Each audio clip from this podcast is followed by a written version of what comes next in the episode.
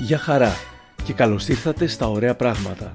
Είμαι ο Άρης Δημοκίδης και στο σημερινό podcast έχουμε πράγματα που ίσως σας φτιάξουν τη διάθεση.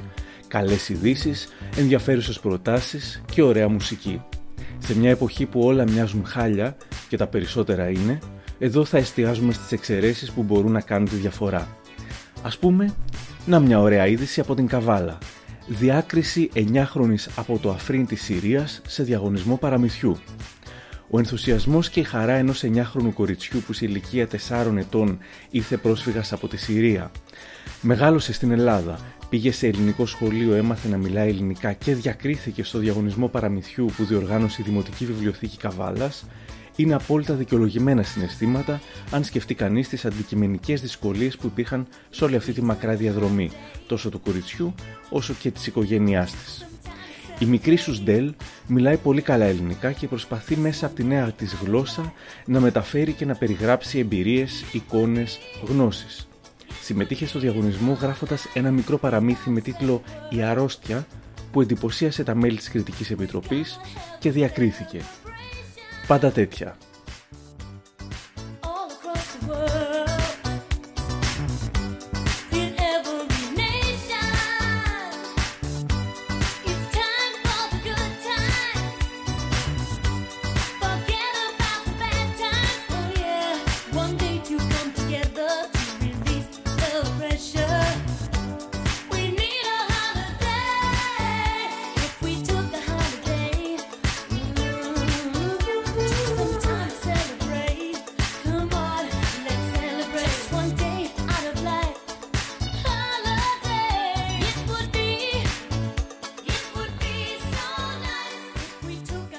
Το θαύμα του φετινού 15 Αύγουστου. Η ιερέας αντιμετωπίστηκε όπως κάθε κοινό θνητός. Και ποιος το περίμενε. Η είδηση λέει «Η αστυνομία συνέλαβε έναν ιερέα στην Κάλυμνο που καλούσε τους πιστούς μέσω facebook να μην φορέσουν μάσκες το 15 Αύγουστο παρά την πανδημία και τις οδηγίες». Στο facebook ο ιερέας ε, έγραφε δεν πρέπει να στεναχωρήσουμε την κυρία Θεοτόκο. Η μητέρα μας θέλει να δει τα πρόσωπά μας, θέλει να δει την πίστη μας, θέλει να μας ασπαστεί, θέλει να μας ευλογήσει. Σε αγαπάμε, Παναγία μου, και είμαι σίγουρος ότι τα παιδιά σου θα σου δώσουμε αυτή τη χαρά. Δεν θα φορέσει κανείς μάσκα. Λίγες ώρες μετά την καταγγελία, ο ιερέα εντοπίστηκε και συνελήφθη με τη διαδικασία του αυτόφου. Την υπόθεση ερευνούν οι τοπικές αρχές και ο ιερέα αναμένεται να αντιμετωπίσει τις προβλεπόμενες κυρώσεις. Αυτά να τα βλέπουν κι άλλοι και ισανότερα. Ο Αλέξανδρος Σαλαμές έχει φτιάξει ένα πολύ ενδιαφέρον project που λέγεται «Είναι δωρεάν». Λέει ο ίδιος «Το είναι δωρεάν είναι μια ανάγκη. Να θυμηθούμε ξανά ότι μαζί με όλα εκείνα τα αγαθά που αποκτώνται έναντι αντιτίμου υπάρχει και ένας γαλαξίας δωρεάν πραγμάτων που βρίσκεται γύρω μας. Όχι πάντα με τον πιο προφανή τρόπο, αλλά γύρω μας. Όλα αυτά θα συγκεντρώνονται και θα αποστέλλονται με τη μορφή εβδομαδιαίου newsletter κάθε Τρίτη. 7 δωρεάν αγαθά, ένα για κάθε ημέρα της εβδομάδας. Εσείς το μόνο που χρειάζεται να κάνετε είναι να εγγραφείτε στο newsletter, πράγμα που μπορεί να γίνει στο inedωρεάν.live. Από τα 7 δωρεάν πράγματα του πιο πρόσφατου newsletter που μου ήρθε, ανάμεσα στα οποία είναι ένα δωρεάν βιβλίο, ένα δωρεάν webinar, ιντερνετικό σεμινάριο και κάποιες δωρεάν εκδηλώσεις, είναι και αυτό το τραγούδι των Beirut. Αντί σχολείου, ο Σαλαμές αντιγράφει το σχόλιο που άφησε στο YouTube ο Κάιο από το μακρινό Ριό Ντετζανέιρο. Χτες απολύθηκα, γράφει, επιστρέφοντας με το μετρό και παρακολουθώντας το τοπίο, τους λόφους, το σύννεφο και τους ανθρώπους γύρω μου, ξαφνικά το τραγούδι αυτό μου μίλησε και τα είδα όλα σαν μια ολότητα, συνειδητοποιώντας ότι η ζωή είναι πολλά περισσότερα πράγματα από αυτό που θέλουμε να πιστεύουμε.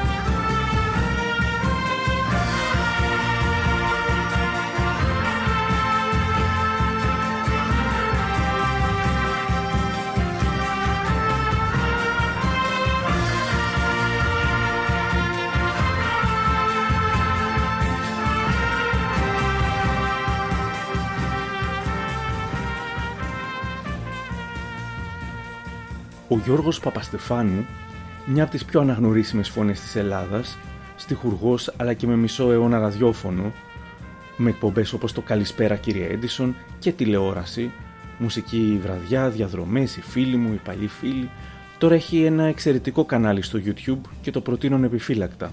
Σε αυτό ανεβάζει αρχιακά βίντεο, αλλά γράφει και ιστορίες από την καριέρα του. Να μία, επίκαιρη λόγω καλοκαιριού, μιας και το τραγούδι για το οποίο την έγραψε λέγεται Summer Dream, σε δικούς τους στίχους. Λέει «Όπως με πληροφόρησε ο Βίον Παπαμιχάλης όταν συναντηθήκαμε στο σπίτι του το φθινόπωρο του 1967, τη μουσική επένδυση στην ταινία Επιχείρηση Απόλλων την είχε αναλάβει ο εξαιρετικός Γιάννης Μαρκόπουλος. Όμως στην ταινία θα υπήρχε και ένα δεύτερο τραγούδι, τη μουσική του οποίου είχε γράψει ο Βαγγέλης Παπαθανασίου, ήδη γνωστός τότε από τους Formings. Τώρα, εδώ όλοι οι στίχοι θα έπρεπε να είναι στα αγγλικά και θα τους τραγουδούσε ντουμπλάροντας την Έλενα Ναθαναήλ ή Αλέκα Κανελίδου, στα πρώτα της βήματα ακόμη. Όταν ηχογραφήθηκε το τραγούδι μας, με φώναξε ο Βαγγέλης Παπαθανασίου στο σπίτι του κάπου στα Πατήσια για να το ακούσω. Και όταν αργότερα κατηφορίζαμε με ένα ταξί προς την Ομόνια, τον θυμάμαι να μου λέει «Εγώ Γιώργο θα φύγω. Δεν μπορώ άλλο εδώ. Πνίγομαι». «Και δεν φοβάσαι έξω τον ανταγωνισμό» τον είχα ρωτήσει. «Θα δοκιμάσω και ό,τι βγει», ήταν η απάντησή του. Και πόσα βγήκαν. Summer Dream λοιπόν, στίχη Γιώργος Παπαστεφάνου, μουσική Βαγγέλης Παπαθανασίου. Now that you are in this land of dreams, sing a song of love with the breeze. No words can say what I feel today. Sun is bright and clouds went away. Now that you are in this land of dreams,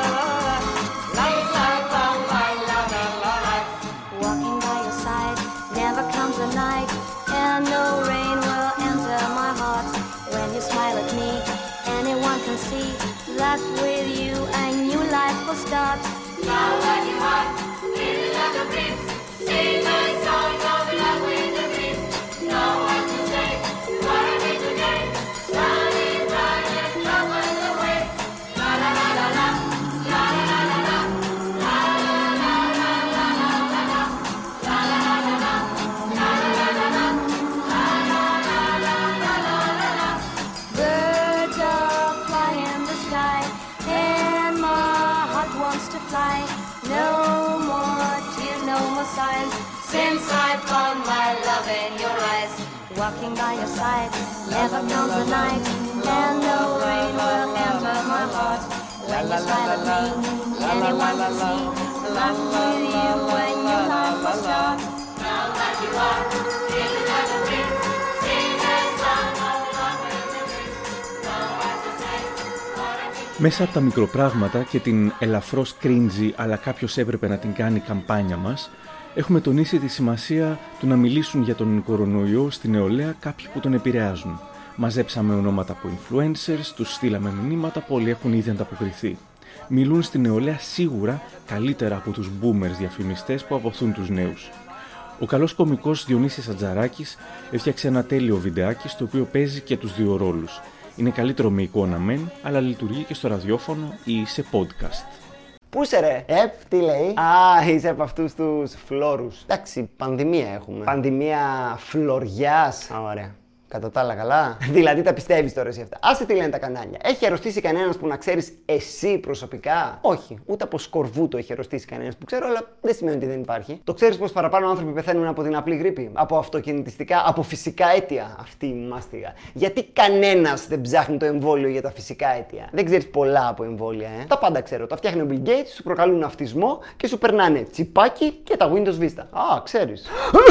Sorry, ήμουν προχθές σε μια κλαμπάρα, χαμός, 480 άτομα άτομα, αλλά ήταν παντού κλειστά και είχαν αναμένα air condition, οπότε πλευριτώθηκα. Μάλιστα. Μάσκα, ταινιάρα. Φόρα και μία να υπάρχει. Έτοιμος. Πιο πάνω. Έτοιμος. Η μάσκα πιο πάνω. Έτοιμος. Λίγο πιο πάνω. Τυφλώθηκα! Όπως τη φοράω εγώ. Έτσι. Ανάποδα. Α, το τσιπάκι από μέσα. Ναι, ναι, αυτό το ενσωματωμένο high-tech τσιπάκι στη μάσκα που στοιχίζει 50 λεπτά, βάλ το από μέσα. Τι είναι Darth Vader? Διοξίδιο του άνθρακα. Η αχίλιος πτέρνα μου. Ασφυξία! Ωραία, την κάνω εγώ. Όχι, μην με αφήνεις μόνο με το 5G. Τώρα τουλάχιστον μοιραζόμαστε από 2,5G ο καθένας. Α, χάνω τις αισθήσεις μου. Θολώνουν τα γυαλιά μου. Δεν φορούσε γυαλιά πριν. Ναι, τώρα ανέβασα μοιοπία με τη μάσκα. Καλά πήγε αυτό. Αχ, με φαγουρίζει και πίσω από τα αυτάκι. Φοράτε μάσκα, ακόμα και αν σας φαγουρίζει πίσω από τα αυτάκι.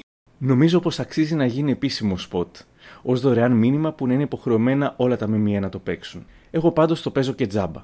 Όπως και αυτό το χαριτωμένο τραγουδάκι του Απίκος. Αν πιστεύεις πως μας κρύβουν την αλήθεια για όλο αυτό Κι ότι τζάμπα ανησυχούμε για τον κορονοϊό Δώσ' μου μόνο ένα λεπτάκι κι άκου αυτό που θα σου πω Μη μας τα ζαλίζεις και βγάλε τον σκασμό αν προτείνεις γιατροσόφια από φλούδες λεμονιού Και το σκόρδο λες πως είναι η θεραπεία του ιού Σου ζητάω ευγενικά να κάνεις το εξής απλό. Μη μας τα ζαλίζεις και βγάλε τον σκασμό Βγάλε τον σκασμό, βγάλε τον σκασμό.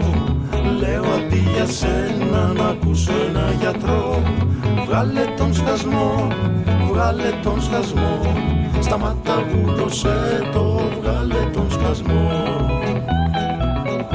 Αν η πανδημία για σένα είναι έργος ιονιστών Των μασόνων ή τους Σόρος ή και των κομμουνιστών. Με ηρεμία στο ζητάω σε θερμό παρακαλώ. Μη μας τα ζαλίζεις και βγάλε τον σκασμό. Αν θα ρεις πως θα σε σώσει το αίμα σου το ελληνικό DNA μας που σκοτώνει τον ιό. Σταματά μια στιγμούλα και δοκίμασε αυτό. Μη μας τα ζαλίζεις και βγάλε τον σκασμό. Βγάλε τον σκασμό, βγάλε τον σκασμό. Λέω αντί για σένα να ακούσω ένα γιατρό. Βγάλε τον σκασμό, βγάλε τον σκασμό. Σταμάτα βούλωσέ το και βγάλε τον σκασμό. Αν τα παραπάνω δεν σου είναι αρκετά. Στο βιογραφικό σου λέω να ρίξεις μια ματιά. Εκτός αν στις λοιμώξεις έχεις διδακτορικό. Κάνε μας τη χάρη και βγάλε τον σκασμό. Βγάλε τον σκασμό, βγάλε τον σκασμό. Λέω αντί για σένα να ακούσω ένα γιατρό. Βγάλε τον σκασμό, βγάλε τον σκασμό Σταμάτα βούλωσέ το και βγάλε τον σκασμό Και τώρα ένα διάλειμμα για παλιές διαφημίσεις. Ετοίμασα ένα μικρό αφιέρωμα, μέρες που είναι, για διάφορες διαφημίσεις αντικουνουπικών. Ξεκινάμε με το πυρ της Pyrox Mat από το 1980. Άντε πάλι απόψε μάχη με τα κουνούπια. Και το μεγάλο μεσόπλο. Πυρ με πυρόξ ματ. Το πυρόξ ματ διαρκεί όλη νύχτα. Πυρ με πυρόξ ματ. 1981 Bygone Meb. Πάλι κυνηγάει κουνούπια. Ε, δάνεισε του τον Bygone Meb να ησυχάσουμε. Φαίνεται δεν έχουμε τα ίδια κουνούπια. Πάρτε Bygone Meb και θα δείτε πού είναι η διαφορά. Το Bygone Meb είναι μοναδικό για κουνούπια και μύγες. Ψεκάστε με Bygone Meb και κοιμηθείτε ήσυχα. Ακολουθεί μια από τις κλασικότερες και μακροβιότερες της δεκαετίας του 80 καθώς προβαλόταν από το 1982 έως και το 1989. Αν έζησες τότε μπορεί να θυμάσαι και απ' έξω τα λόγια. Είναι φοβερό. Αλλά ειδικά το δικό μου δέρμα λες και τραβάει τα κουνούπια. Α, εγώ δεν παίρνω οποιασδήποτε ταμπλέτες για το εντομοαποθητικό μου. Προσέχω να είναι Bayvap. Κάθε ταμπλέτα Bayvap έχει το σταυρό Bayer, που για μένα τουλάχιστον είναι εγγύηση. Αν εσείς είχατε ειδικό πρόβλημα με τα κουνούπια, τι θα προτιμούσατε για υπογραφή, το σταυρό της Bayer ή. Μπαϊβάπ από την Bayer.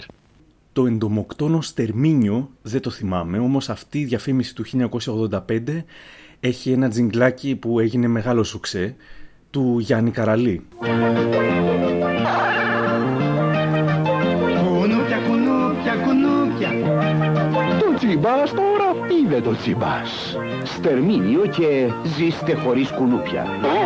Στερμίνιο, στερμίνιο, στερμίνιο. Τερμίνιο. Δεκαετία του 90 Διαφήμιση με τον Χρήστο Βαλαβανίδη. Κουνουπάκια, αδειό κουνουπάκια, ήρθε τώρα το πέγκο. Πέγκο υγρό με διακόπτη και λαμπάκι λειτουργίας για 30 νύχτες χωρίς κουνούπια. Χωρίς να το βγάλετε από την πρίζα. Πέγκο, πέγκο. Πέγκο υγρό και όλα μπορούν να σας ενοχλήσουν εκτός από τα κουνούπια. Ποιος θα μας προστάτευε το 1997. Απόψε, ποιος θα σας προστατεύσει από αυτούς που θέλουν να σας χαλάσουν τον ύπνο; Με το Μπαϊβάπ είστε σίγουροι; Ότι όσο κοιμάστε, τα κουνούπια θα μείνουν μακριά όλη τη νύχτα. Τις προάλλες ρώτησα τους αναγνώστες μας στα μικροπράγματα του lifeo.gr ποιο είναι το πιο όμορφο πράγμα που έκανε κάποιος άγνωστος για σας και αναπτέρωσε την εμπιστοσύνη σας στο ανθρώπινο είδος; Να πέντε απαντήσεις. Κέτι. Είχα χάσει το σκύλο μου. Στο δρόμο συνάντησα μια οικογένεια που φόρτωνε το αμάξι για να φύγει διακοπές με το καράβι. Τον είχαν δει και με φόρτωσαν μες στο αμάξι για να τον ψάξουμε σε όλη την περιοχή, με κίνδυνο να χάσουν το καράβι. Τον βρήκαμε μετά από μισάωρο και έφυγαν σφαίρα για το λιμάνι. Δεν έμαθα αν πρόλαβαν, αλλά τους είμαι ευγνώμων. Μιχαέλα. Ένας Πακιστανός είχε πάρει βερεσέ δύο αναψυκτικά. Την επόμενη μέρα, όπως μάθαμε, πιάστηκε και τον απέλασαν. Ξαναήρθε Ελλάδα μετά από 8 χρόνια και πέρασε από το μαγαζί να πληρώσει το χρέος του. Θυμόταν και πόσες δραχμές ήταν. Αναστασία. Έκοψα το χέρι μου στην ξαπλώστα της παραλίας και το κέντρο υγείας ήταν κλειστό. Στεκόμασταν απ' έξω, εγώ μέσα στα αίματα, και προσπαθούσαμε να βρούμε ποιο νοσοκομείο εφημερεύει. Σταμάτησε στο άσχετο ένα αμάξι και από μέσα βγήκε ένας νεαρός με ένα κουτί γάζες. Μου έδεσε το χέρι, μας έδωσε νερό και μας βρήκε ποιο νοσοκομείο εφημέρευε στο κινητό του. Δεν μας είπε ούτε το όνομά του. Αφροδίτη. Εξάρχεια δεκαετία του 90. Εγώ γύρω στα 25. Πίνω μπύρα με φίλοι. Από μακριά διακρίνω αγριοπή φιγούρα να με κοιτάζει. Νεαρός πανκ. Μαλή μοϊκάνα, σκουλαρίκια, καρφιά παντού. Τατού επίσης. Αλυσίδες στο στενό του τζιν. Πλησιάζει. Δαγκώνομαι. Έρχεται. Παγώνω. Γονατίζει μπροστά μου. Παίρνει απαλά το χέρι μου. Το φυλάει. Σηκώνεται. Φεύγει. Και ένα τελευταίο για σήμερα, Τζίτζι. Στο Μιλάνο δεν θυμάμαι καν πριν πόσα χρόνια. Δεν είχαμε GPS ακόμα στα κινητά μας. Ήμασταν παρέα και θέλαμε να βρούμε το ξενοδοχείο και ρωτήσαμε ένα κύριο. Δεν μιλούσε αγγλικά, οπότε του έδειξα τη διεύθυνση. Ο καημένος, επειδή δεν μπορούσε να μας εξηγήσει, μας οδήγησε με τα πόδια. Η απόσταση με τα πόδια ήταν περίπου 20 λεπτά και μας άφησε ακριβώς έξω από το ξενοδοχείο.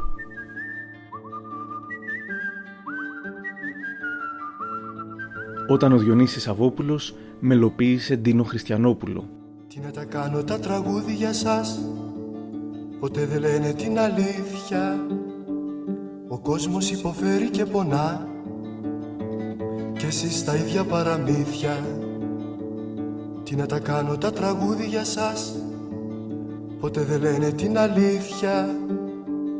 Ο κόσμος υποφέρει και πονά Και εσείς τα ίδια παραμύθια. Τι να τα κάνω τα τραγούδια σας είναι πολύ ζαχαρωμένα.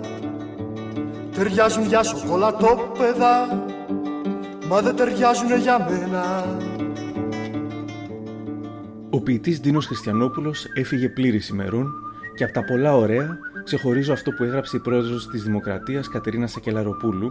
Γνωρίσαμε μέσα από αυτόν μια πλειάδα σπουδαίων λογοτεχνών, τον Ασλάνογλου, τον Ιωάννου, τον Κάρολο Τσίζεκ, τον Κόρφη, τον Τόλι Καζαντζή τους οποίους στέγασε το φιλόξενο στέκι της Διαγωνίου, του θρηλυκού περιοδικού που ίδρυσε και διεύθυνε για χρόνια. Είδαμε σημαντικούς ζωγράφους, από τον Νίκο Γαβρίλη Πετζίκη ως τον Αλέξανδρο Ίσαρη και τον Γιώργο Λαζόγκα στη μικρή αίθουσα του πέμπτου ορόφου της Στοάς Χρυσικοπούλου όπου λειτουργούσε η μικρή πινακοθήκη Διαγώνιος. Μας άνοιξε δρόμους, μας συγκίνησε, μας αναστάτωσε με τον σαρκασμό, με την κοινωνική κριτική, την εναντίωση του στα βραβεία, τις διακρίσεις, Ίσως γιατί καθώς έγραψε ο Καμί κάθε εκπλήρωση, έτσι όπως υποχρεώνει σε υψηλότερη εκπλήρωση, είναι δουλεία. Και ο Ντίνος Χριστιανόπουλος ήθελε να είναι ελεύθερος και υπήρξε πάντα έτοιμος να πληρώσει το τίμημα αυτής της ελευθερίας. Τι να τα κάνω τα τραγούδια σας; Είναι πολύ ζαχαρωμένα Ταιριάζουν για σοκολατόπεδα μα δεν ταιριάζουν για μένα ακούστηκαν πολύ αυτές τις ημέρες στα σουξέ ποίηματα του Χριστιανόπουλου, πάμε σε ένα που δεν ήταν σουξέ. Ένα ωραίο πεζό ποίημα του που πρωτοεκδόθηκε το 1997 και το διάβασα χάρη στην Ελένη Χοντολίδου. Ρωσοπόντι λέγεται. Σε μια λαϊκή αγορά, ένας νεαρός Ρωσοπόντιος άπλωσε μια κουβέρτα με κάτι ψηλοπράγματα για πούλημα. Απέναντί του, ένας σκοτοπουλάς, μόλις τον είδε, άρχισε να βρίζει. Τουρκόσποροι, τι θέλατε και ήρθατε εδώ; Ήρθατε να μας φάτε το ψωμί μας. Να φύγετε, δεν σας θέλουμε. Ο νεαρός Ρωσοπόντιος δεν ήξερε ελληνικά, δεν καταλάβαινε. Φώναξε τον παππού του που στεκόταν λίγο πιο πέρα και άκουγε. Εκείνος, ατάραχος, πλησίασε τον υβριστή και του είπε με πεντακάθαρα ελληνικά. Άκου, παιδί μου, μια κουβέντα θα σου πω και βάλ την καλά στο μυαλό σου. Εάν εσύ είσαι Έλληνας, εγώ είμαι Έλλην. Ο κόσμος χειροκρότησε με ενθουσιασμό. Έφυγα κι εγώ συγκινημένος που αξιώθηκα να ακούσω τέτοιο ποίημα. Εάν εσύ είσαι Έλληνας, εγώ είμαι Έλλην.